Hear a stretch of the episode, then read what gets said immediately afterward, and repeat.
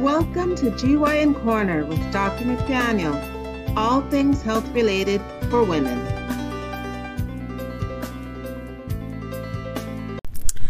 Good morning. This is Dr. McDaniel at GYN Corner. I'm a board certified obstetrician gynecologist in New York City, Midtown Manhattan, and I'm bringing to you all things health related for women. One second. Sorry. Uh, so let's see. Today is part due two on the pelvic pain evaluation. So last presentation I spoke about how uh, we evaluate pelvic pain. It's a common complaint. First thing we do is get the story, get the history, find out how long she's been having pain, when the pain started, what kind of things make the pain worse, what can potentially make it better, what type of pain she's having. Is it a dull, heavy pressure, like there's a bowling ball in her stomach? Um, is it a sharp stabbing like a knife? Is it colicky like gas? Is she bloated? Is it sharp stabbing like uh, uh, crampy like menstrual cramps? Or dull achy like someone punched her in the arm the other day and now it's just sore? Or is it a burning? Uh, so those are all different types of pain and they they indicate different types of sources for the pain.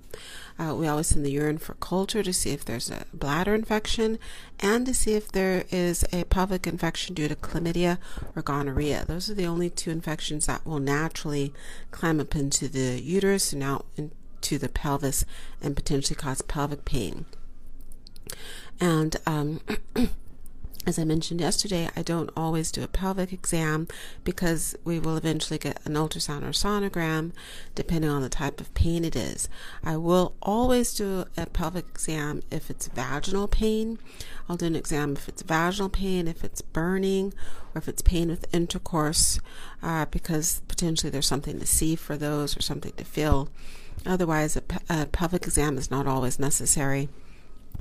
And then um, today I'm going to speak about the question I get with pelvic pain from quite often patients asking if yeast or bacteria can cause their pelvic pain. So the short answer is no. Yeast infections, fungal infections, bacterial infections cannot cause pelvic pain because they cannot naturally climb into the uterus, into the cervix, into the uterus, out through the fallopian tubes, and into the pelvis. The only infections that can do that naturally on their own without any help or provocation are chlamydia and gonorrhea. Those are both sexual infections. Now, a bacterial infection can potentially be the source of pelvic pain if that lady is douching. And that's because the cervix is very, very tightly closed. Um, Mother Nature is not stupid.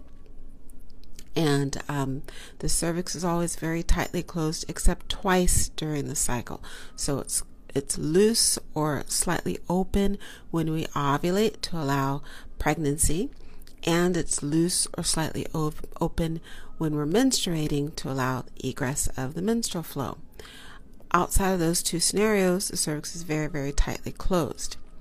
Now, if someone is douching, she may inadvertently douche when she's ovulating or too close to the menstrual cycle. So, right, maybe the first day of the cycle or the last day of the cycle, where it's just a little brown smudgy or pink spotty, but the cervix is still slightly loose. It's amenable to fluid coming in. It's not tightly closed off.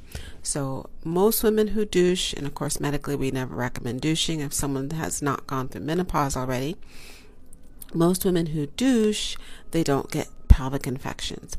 But every once in a while, if someone's douching because they have an infection, they have a discharge, irritation, a bad odor, there's uh, a lot going on, they're douching to try to wash everything out, and then they're douching right when they're ovulating or right at the end of the menstrual cycle. And I've even had a few patients tell me they were douching during the cycle when it was a light flow.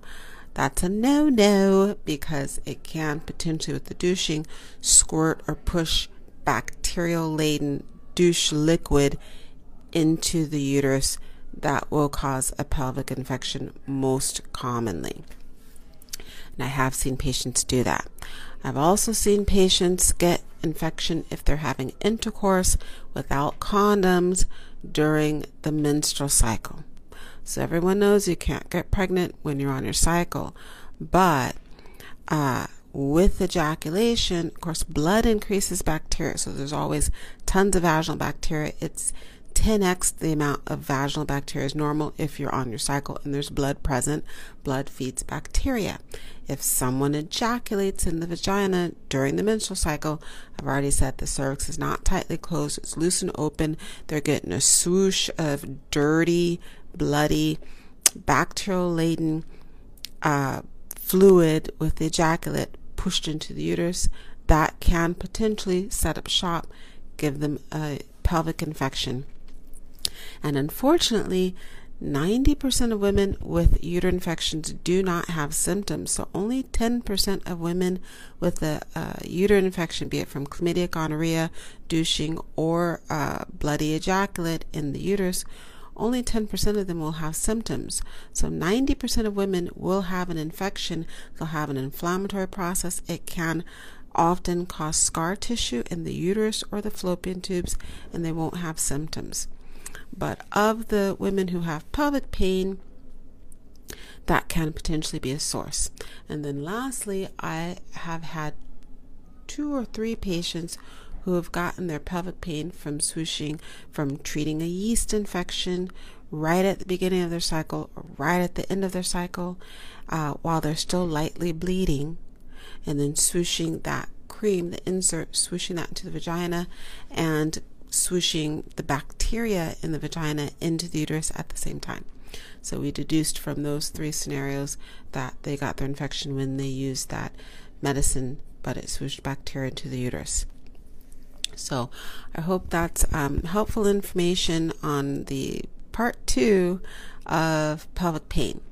And I'll be back at you with the third installation on pelvic pain at the next presentation. Thank you for joining me at GYN Corner. This is Dr. McDaniel. Have a great rest of your day.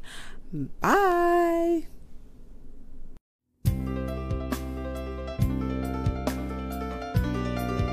Thank you for joining Dr. McDaniel at GYN Corner, all things health related for women. Please subscribe and join us again soon for another episode.